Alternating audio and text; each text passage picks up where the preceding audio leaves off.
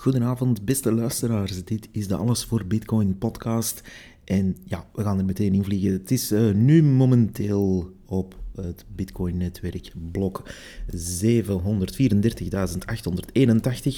Bitcoin staat $38.780. En dat is goed voor €36.800. Ik blijf dromen van €3.000 om alles in te kopen dat we maar kunnen. En dat is allemaal goed voor een 8.000 Big Macs. Exact, 8.000 Big Macs zelfs. Wanneer we kijken naar de Big Mac-index. Voor België dan toch, die prijzen natuurlijk, die verschillen wereldwijd. Maar er zijn een paar nieuwtjes waar we het even over gaan hebben. In deze aflevering 11.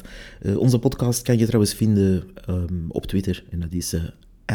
@avbpodcast. En dat staat uiteraard voor Alles voor Bitcoin podcast. Daar kan je vooral terecht om te volgen wanneer er nieuwe afleveringen komen of een bepaald nieuwtje wordt gedeeld. En verder zijn we bereikbaar. contact@allesvoorbitcoin.be. En daar... kan ik ook aan toevoegen dat we bereikbaar zijn, laat ik maar zeggen, of openstaan voor hulp. En laat ons zeggen een schouderklopje via coinos.io. En dat is coinos.io/allesvoorbitcoin. Het eerste nieuwtje waar we mee van start gaan is het proposal, eigenlijk het BIP-119 voorstel. En dat is een zogenaamd Bitcoin Improvement Proposal. In het kort gezegd, voor de mensen die daar minder mee vertrouwd zijn, dat zijn voorstellen die je kan doen om het protocol te gaan verbeteren, om het netwerk te gaan verbeteren.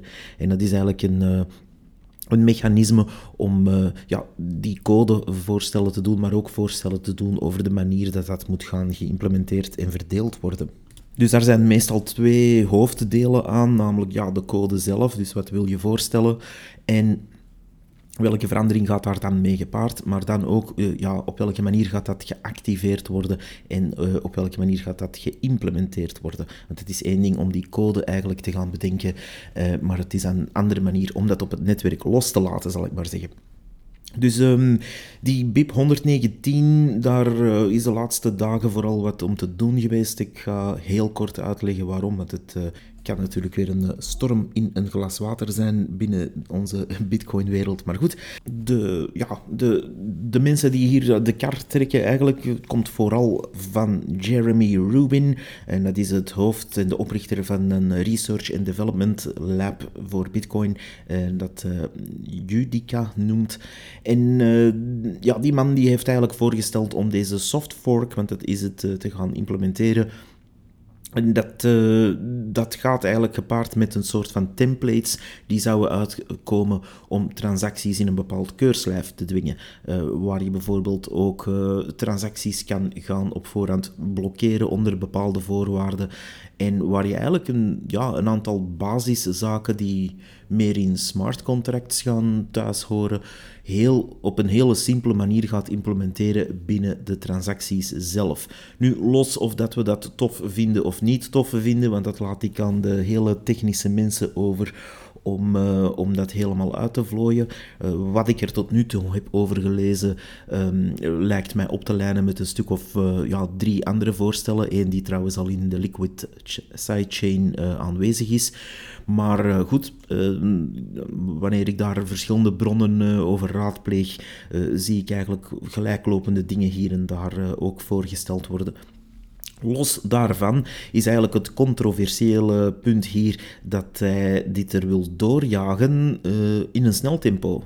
Dus binnen de 10 dagen zou dat dan getest worden en zou dat via een soort van fast-track systeem, speedy trial noemt men dat, kunnen voorgesteld worden. En dat is eigenlijk een soort van korter weggetje, een binnenweg nemen om zo'n proposal er snel door te krijgen. Normaal gezien doorloopt dat een hele procedure en kan dat zelfs maanden tot jaren duren. Zie Segwit enzovoort. Nu, toen Segwit werd geïmplementeerd was er uiteraard een beetje in discussie. Zij het 3 jaar gezanik.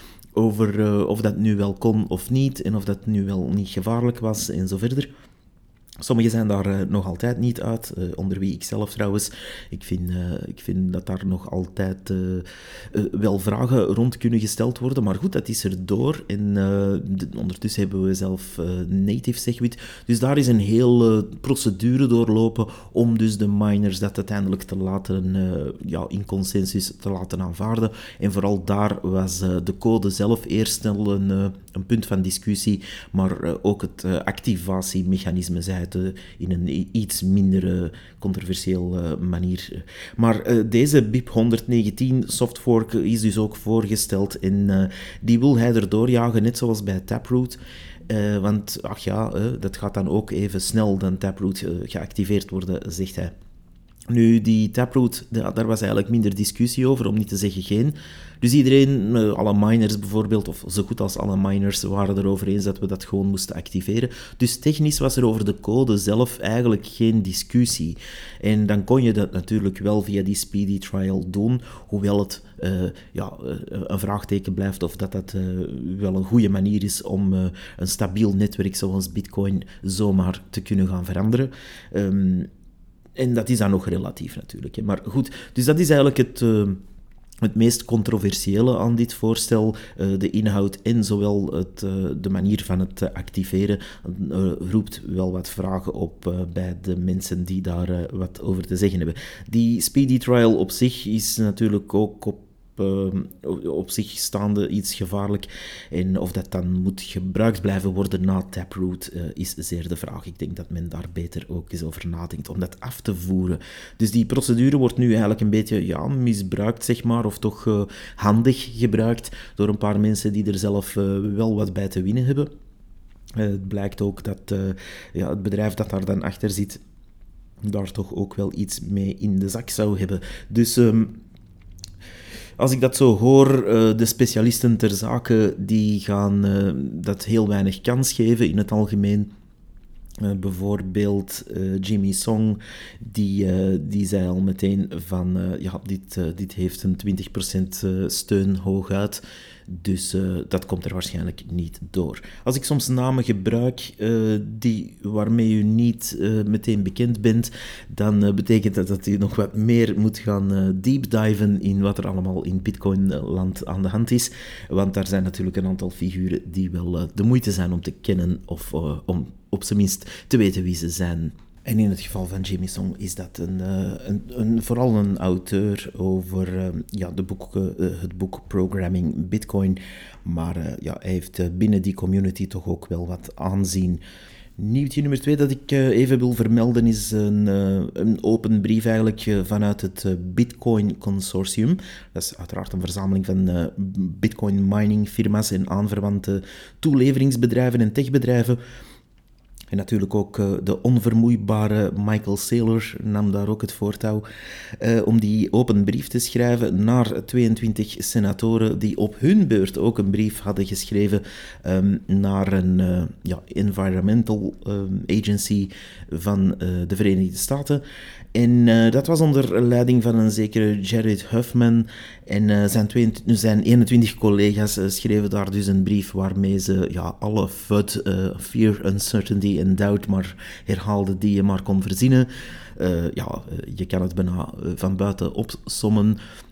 Wat er daar weer werd herhaald, Bitcoin mining vernielt de planeet, boils the oceans, wordt alleen gebruikt door criminelen, het vernielt de planeet, oh wat is het erg.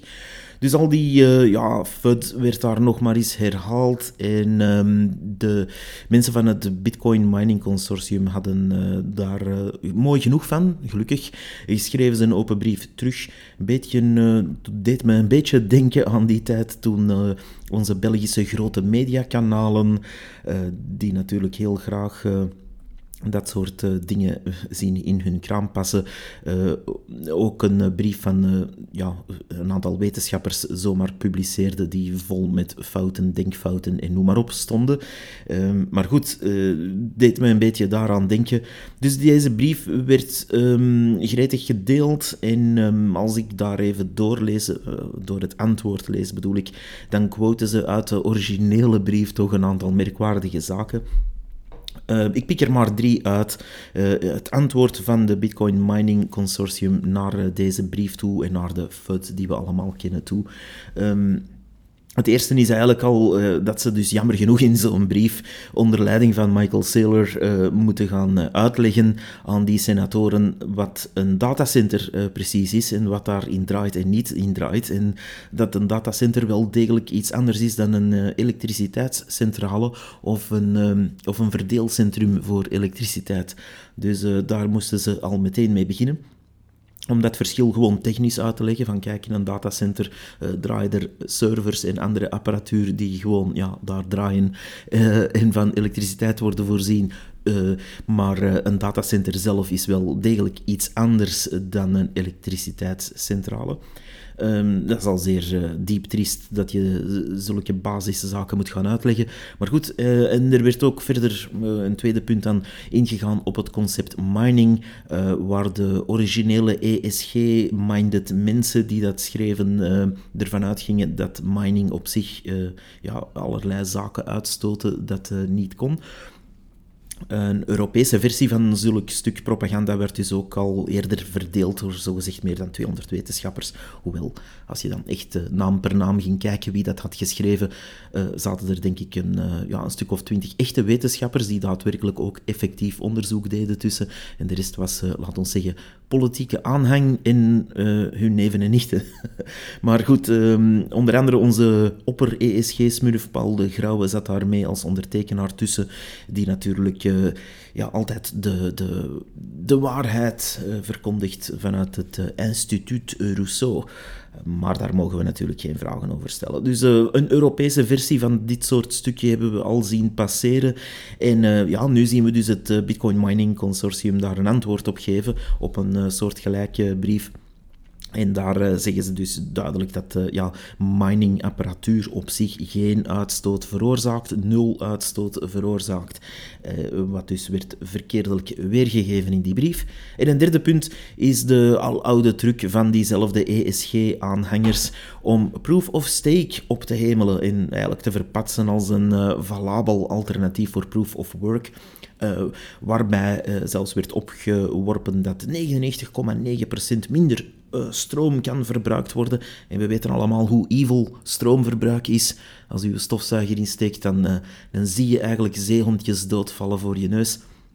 Dus we weten dat elektriciteitsverbruik natuurlijk pure evil is. En ook in die open brief gingen ze daar ook weer helemaal voor dat argument. Want minder stroomverbruik is altijd beter voor hen. Dus het antwoord daarop van het Mining Consortium was vrij simpel. Dat er een opzettelijke misleiding eigenlijk steeds plaatsvond. En dat vond ik eigenlijk wel goed uitgelegd. Want de mensen die dat soort theorie voorstaan, zowel journalisten als sommige van onze politici, Asita Kanko,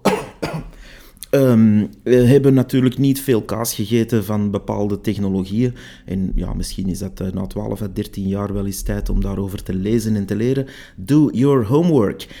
Dus proof of stake is geen mining technologie natuurlijk. En het gaat niets meer doen dan een soort van algoritme draaien of uitvoeren om de onderlinge balansen van mensen die hun bezit op een fake blockchain eigenlijk gaan tegenover elkaar uitgewogen zien en uitgemeten zien. En iemand met 10% van de stake tegenover iemand van 9% van de stake gaat natuurlijk meer power hebben daarin. En op basis van die gegevens wordt er eigenlijk aan fake mining gedaan, berekeningen uitgevoerd.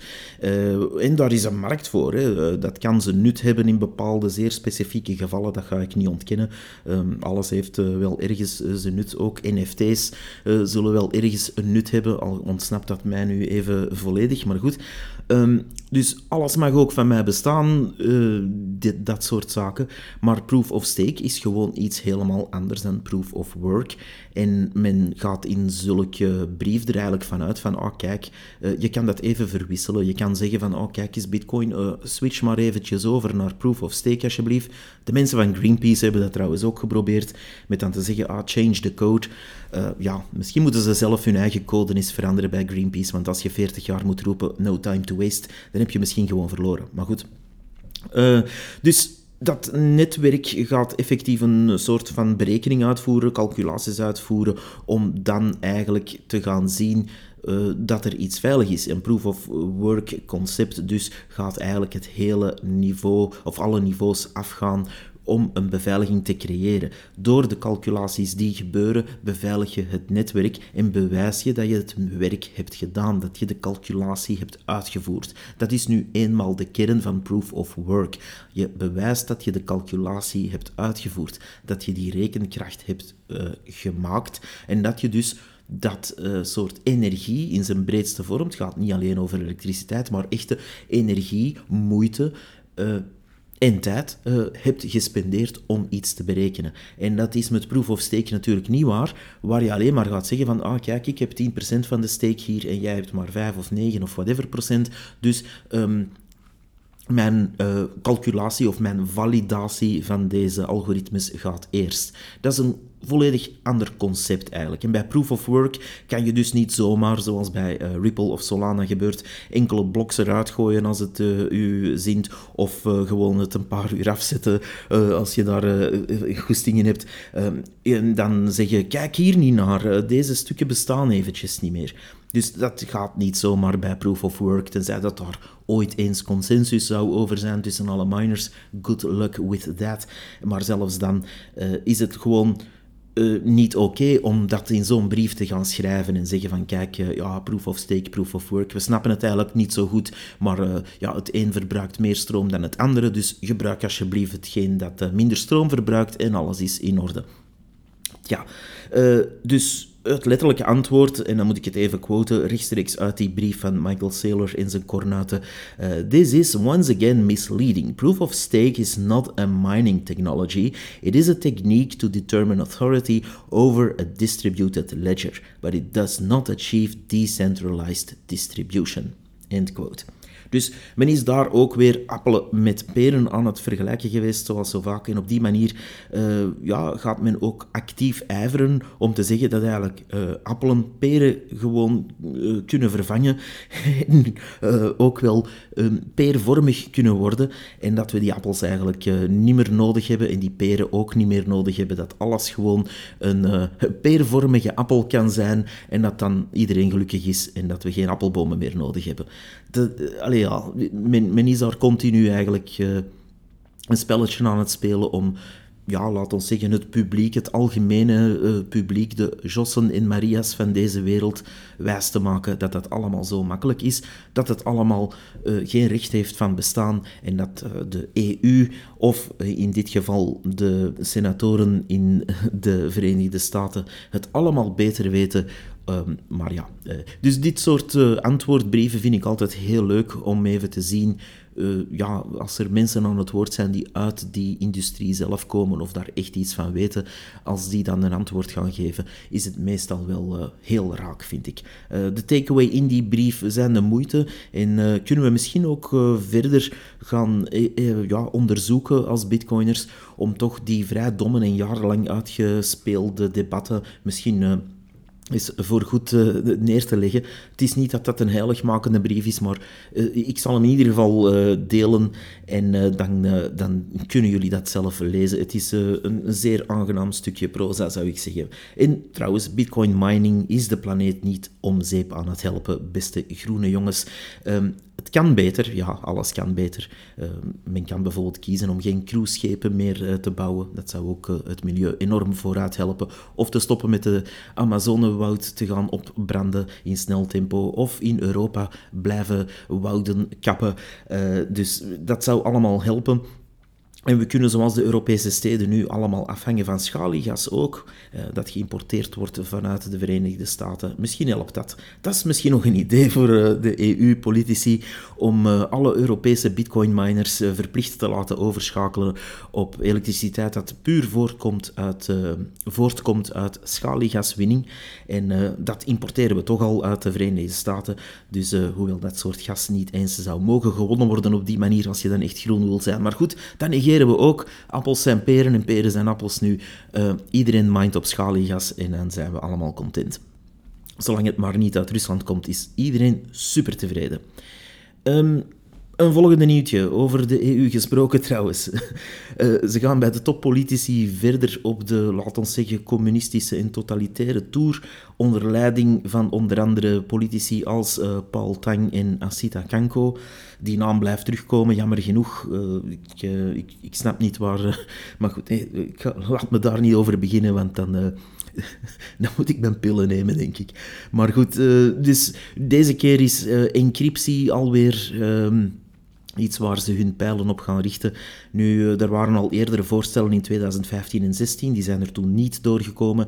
En in december 2020, u weet wel, toen iedereen zeer afgeleid was met de lockdown en welk maskertje je waar moest opzetten, toen dus heeft men er een 5-pagina-tellend vodje papier doorgejaagd bij de EU-commissie om de voorstellen te doen om backdoors in te bouwen en geëncrypteerde platformen aan banden te leggen en het vormen van communicatie en een community te gaan, laat ons zeggen, capteren.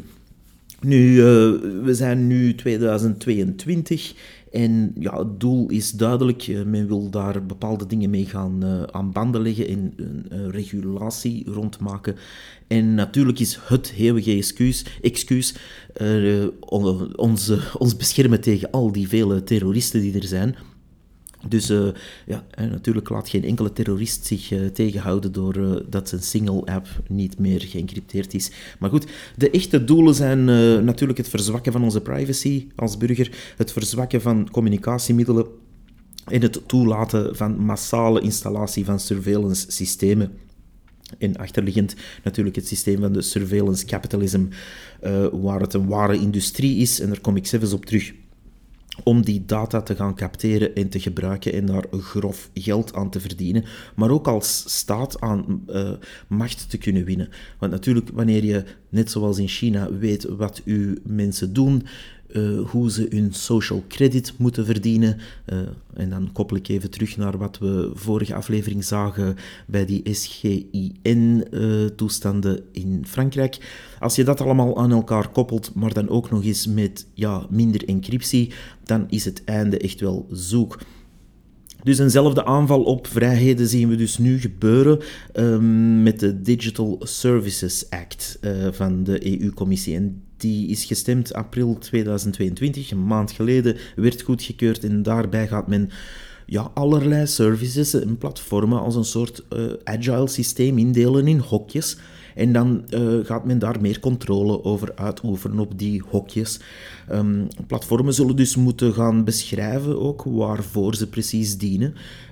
Ze moeten een welomschreven taak gaan voorleggen om dan waarschijnlijk een nummertje te krijgen van een of andere Europese ambtenaar en een label opgekleefd te krijgen van jij bent een social platform en jij bent een messaging platform en jij bent een Bitcoin platform en ga zo maar door. En op die manier kan de Europese Unie-gevangenis weer meer macht krijgen en controle uitvoeren over hoe je moet opereren en hoe je moet zaken doen. Nu, dat heeft ook voordelen, laat ons daar niet flauw over doen.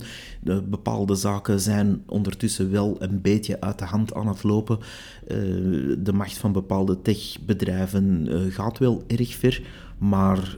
Ja, daar zijn andere manieren voor om dat te gaan bestrijden, denk ik. En waarom niet? Wanneer je daar als Europese Unie zo mee in zit, staat het de Europese instanties vrij om zelf eens een techbedrijf te gaan financieren en op te richten en het misschien beter te doen. Maar als ik dan kijk naar hun eigen IT-systemen en wat we hier in België zoal voorgeschoteld krijgen op dat gebied, dan heb ik daar weinig hoop op, omdat ze daar ooit verder mee geraken. Maar goed, dus vrijheid nummer zoveel zal dus wel weer opgegeven worden, allemaal om u te beschermen uiteraard. Want laat ons dat niet vergeten, er moet een stolp rondom elke burger komen om hem te beschermen, want dat hebben we echt nodig in de EU. En de EU is ook heel nodig om ons te vertellen welke online digitale services we nog wel en niet mogen gebruiken natuurlijk. Dus dat vingertje is nooit ver weg. Er zitten ook een aantal goede zaken in, dus zoals ik zei, zoals een wet tegen het installeren van algoritmes die gebruikerspatronen gaan aanleggen van consumenten, die worden gebruikt om bepaalde voorspellingen te doen op wat ze doen, maar ook om bijvoorbeeld meer prijzen, hogere prijzen te vragen aan verschillende profielen. Maar dat neemt niet weg dat het in het algemeen, als we heel deze act zien, want ze steken daar natuurlijk niet alleen maar negatieve dingen in voor de burger, het zou het hard opvallen waarschijnlijk. Maar goed, het neemt niet weg dat er in het algemeen een richting wordt uitgegaan waarbij men verder en verder wegdrijft van dat oorspronkelijke idee, die betrachting om een unie te zijn op basis van handel en politiek overleg. En we zijn zo stilaan zo bureaucratisch geworden dat die toppolitici er niets anders mee doen dan elke maand blijkbaar nieuwe bemoeienissen uit te vinden. En ja, uiteindelijk gaat men... de goedgekeurde bedrijven, zo staat in die Digital Services Act, waar ze dan meestal nog zelf hun familie of zichzelf in de raad van bestuur van zetten, die gaan ze natuurlijk aan banden leggen. En dan zit er ook een verdienmodel achter. En hier wordt het pas echt vies. De grote online platformen, ze korten dat af als VLOP's, dat staat voor Very Large Online Platforms, en die worden eigenlijk omschreven grofweg als platformen met meer dan 45 miljoen leden. En die zullen ook een deel van hun jaarlijkse omzet moeten afstaan aan de EU-DSA-regulator. En dat om te betalen voor de regelgeving of de enforcement of de bemoeienissen of de controleorganen die ze gaan opzetten. En dat is vastgelegd op een 0,05% van de wereldwijde omzet van zulk VLOP-platform. Lees voor een platform als Meta bijvoorbeeld, lees Facebook, zou dat voor, moest het ingevoerd zijn in 2021, wat het dus voor alles duidelijkheid niet is.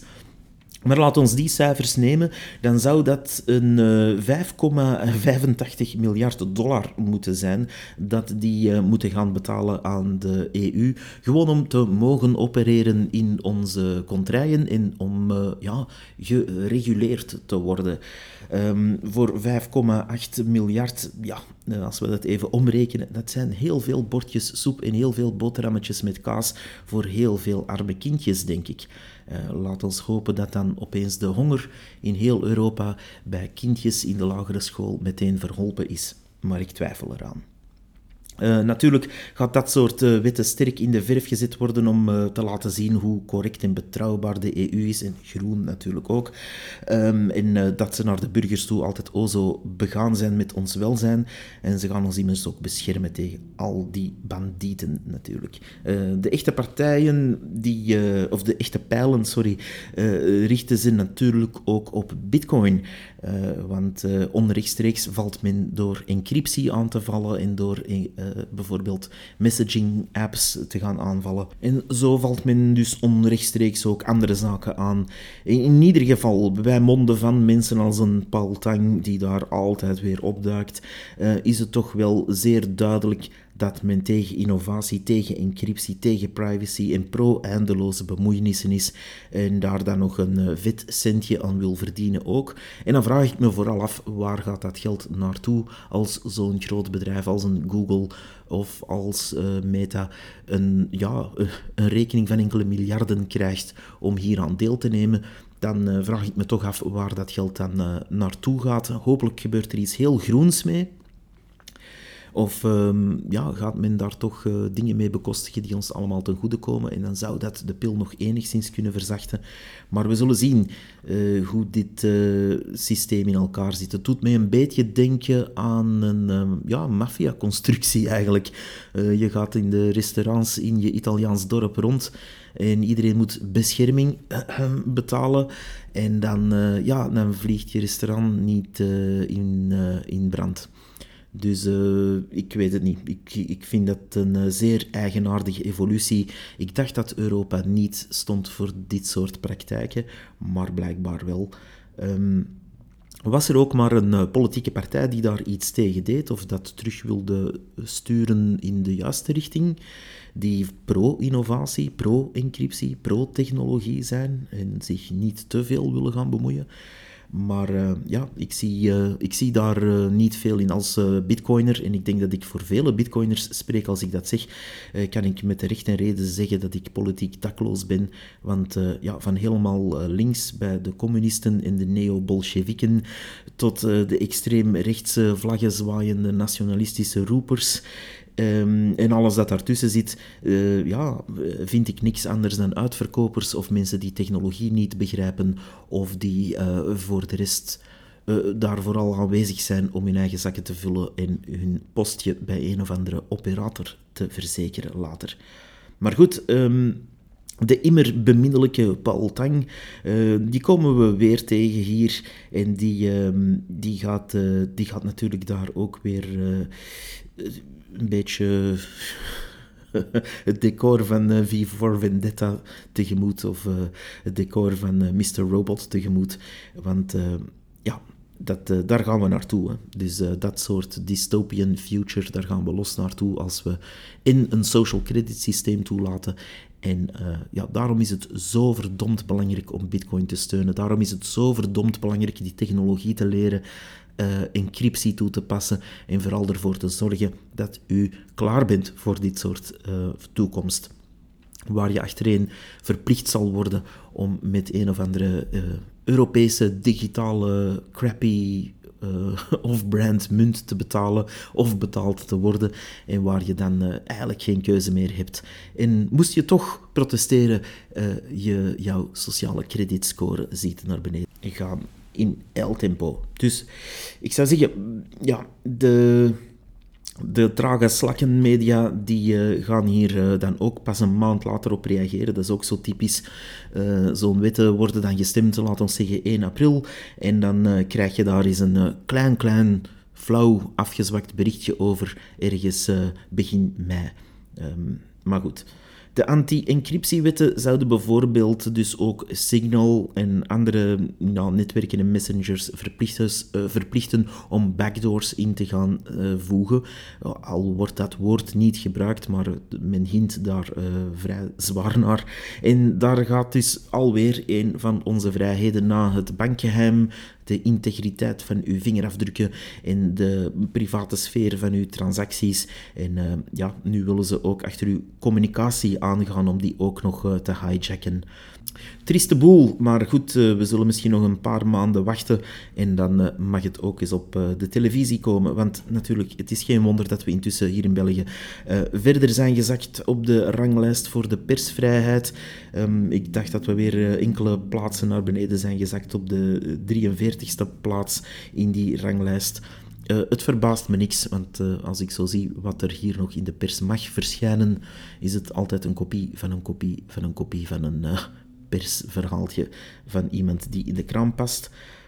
Maar goed, iedereen blijft daarmee tevreden, zolang dat ze 's avonds naar De Mol kunnen zien of naar een ander VTM of VRT-programma dat hen voor 15 minuten een goed gevoel kan geven, ja, is iedereen blijkbaar zeer tevreden. We zullen zien hoe lang dat duurt. Ik denk dat er in bepaalde streken waar het nu oorlog is, ook mensen 's avonds voor hun tv zaten, of nog altijd zitten, en dachten dat het allemaal wel oké zou lopen en dat het allemaal wel fijn was, zolang ze geëntertained werden. Op een dag is dat dan gedaan. Volgende keer ga ik verder iets uitleggen, puur technisch, over Lightning en Lightning-adressen in het bijzonder. We gaan dan ook nog een kijkje nemen over een aantal andere zaken, maar dat leg ik dan volgende keer wel uit. Deze afleveringen zijn vrij ad hoc gemaakt. Als er nieuwtjes zijn die min of meer de moeite zijn, dan maak ik gewoon een nieuwe aflevering. Ik probeer het ook niet te lang te maken of te veel te ranten. Wel, was dat vandaag niet helemaal gelukt. Maar goed, het is wat het is, zegt men dan bij onze politieke klasse. Ik dank jullie voor het luisteren. Je kan me vinden op Twitter, dat is @avbpodcast. Je kan ons ook mailen, contact@allesvoorbitcoin.be. En natuurlijk coinos.io/allesvoorbitcoin. En daar kan je ons steunen. Tot volgende keer. Bye.